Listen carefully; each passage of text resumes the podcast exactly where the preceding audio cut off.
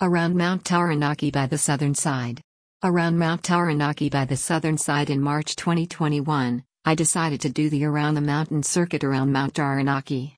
Which shouldn't be confused with the otherwise very similar Around the Mountain track around Mount Ruapehu. I suppose one begins with A and the other with R so that clerks working for the New Zealand Department of Conservation, DOC, don't misfile the leaflets. A pretty good idea, actually. Mount Taranaki this March, with Fanthams Peak, Panitahi to the left. I only got halfway before falling into a ravine on the way north and injuring myself, so the northern side will have to be written up some other time. But meanwhile, here are some thoughts on doing the southern side. Which is what you miss out if, like a lot of people, you only tramp around the northern side of the mountain, handy to New Plymouth, where the popular Pouakai Track and Northern Summit Route are located. I decided to set out in a clockwise direction from Dawson Falls.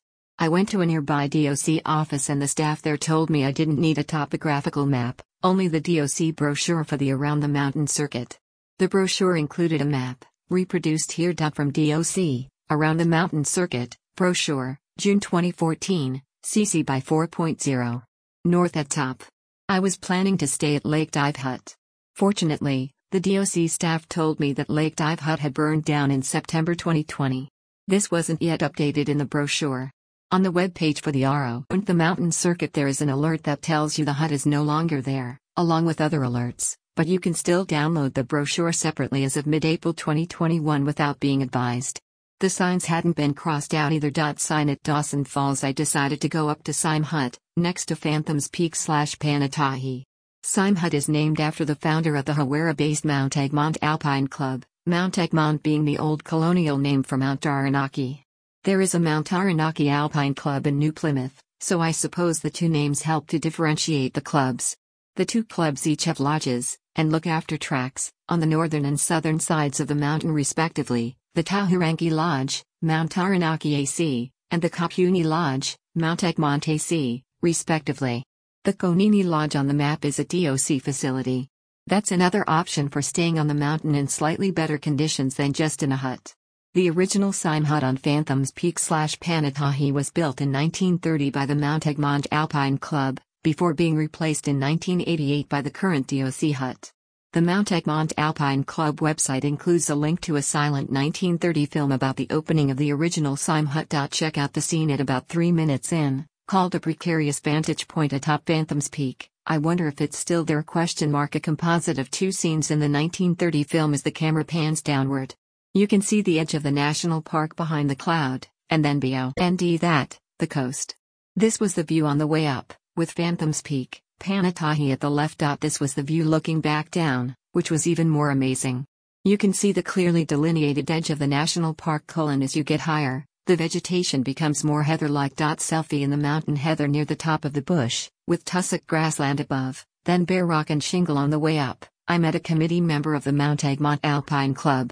He warned me that the tracks on the south side of the mountain had become overgrown, because the membership of the Mount Egmont Alpine Club was becoming a bit elderly and no longer so keen on track maintenance. Also, DOC were putting all their efforts into creating a new Great Walk on the northern side of the mountain, from the Taranaki slash Egmont National Park Visitor Center through Pouakai Peak, which is off the map above on the northern side. DOC has been severely underfunded for years, and has apparently only just got back to its 2008 level of funding, after allowing for inflation, after cuts that were made in 2012. I also met a woman who told me that the reason the membership of the Mount Egmont AC was now biased toward retirees, fit ones, I presume, was that they did everything midweek, while young people are generally only free at the weekends. She knew some young people who had been put off by this. I reflected on these observations when I came to wooden steps that were rather overgrown and in a H headlong state of disintegration. Syme Hut is at 1,970 meters, well over 6,000 feet, which is well above the natural tree line in New Zealand. Indeed, above the everything line. The last bit, following a poled route over increasingly Mars-like terrain with the mist rolling in and obscuring things, was possibly not for the nervous. Anyway, Fantham's Peak, or Panitahi, the orphan all alone, was amazing. I took a whole lot of photos at dusk and again at dawn. The sun rising over Mount Ruapehu, Approximately 130 kilometers toward the east pinky blue skies, just like in the 1980s pop song. Mount Taranaki at dawn, From the area of Syme Hut one of the most uncanny things about Mount Taranaki, rising to a final height of 2,518 meters or 8,261 feet above the surrounding plains, is that it casts a shadow at dawn and dusk which is like that of a celestial body, not so much a shadow, as an eclipse. In the video, you can spot a bit of hoarfrost that formed between the red rocks overnight, as well. From Syme Hut, I took the poled routes to the beginning of the Brames Falls track, which I then followed down to the Waiaua Gorge hut. Basalt columns are clearly visible here. Somebody told me this ridge is called Bracken Ridge, though I can't find the name on a map descending through a ravine. See marker pole and track at left basalt column outcrops above the beginnings of the bush the gnarly wood of an exposed tree Brames Falls once I had left the Marsscape of the upper poled routes, descending through tussock grassland and an epic gorge into more bushy vegetation on the Brames Falls track once again, I did start to notice how neglected and overgrown the track was.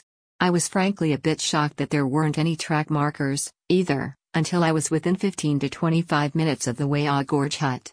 The recommended time from Syme Hut to the Waiaua Gorge Hut was 8 hours, but it took me 10, from 8 am till 6 pm. DOC also said that there would be water on the way, but there wasn't.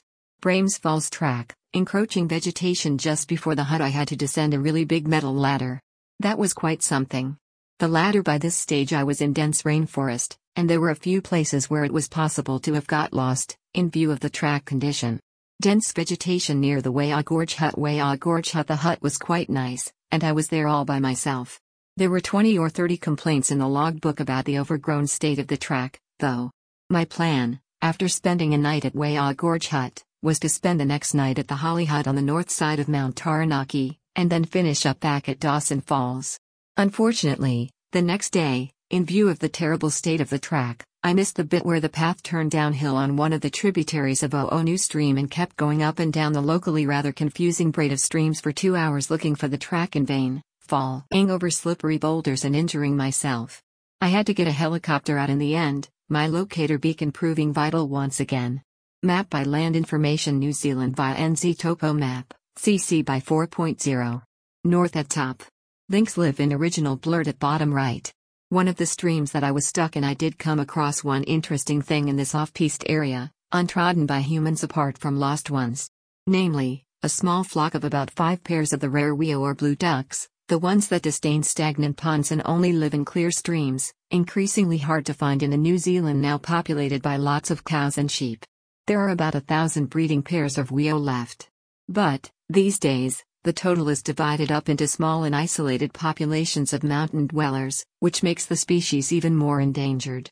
I did my best not to disturb the ducks, perhaps a good chunk of all the Whio still remaining on Mount Taranaki, and left them to their dabbling in peace. But all in all, I was starting to feel as though I had swapped the around the mountain circuit for an expedition to discover the source of the Orinoco, except that I'd forgotten to bring my machete.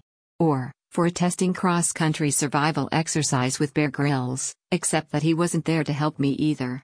You'd think that a track built as the Around the Mountain circuit would be up to a better standard.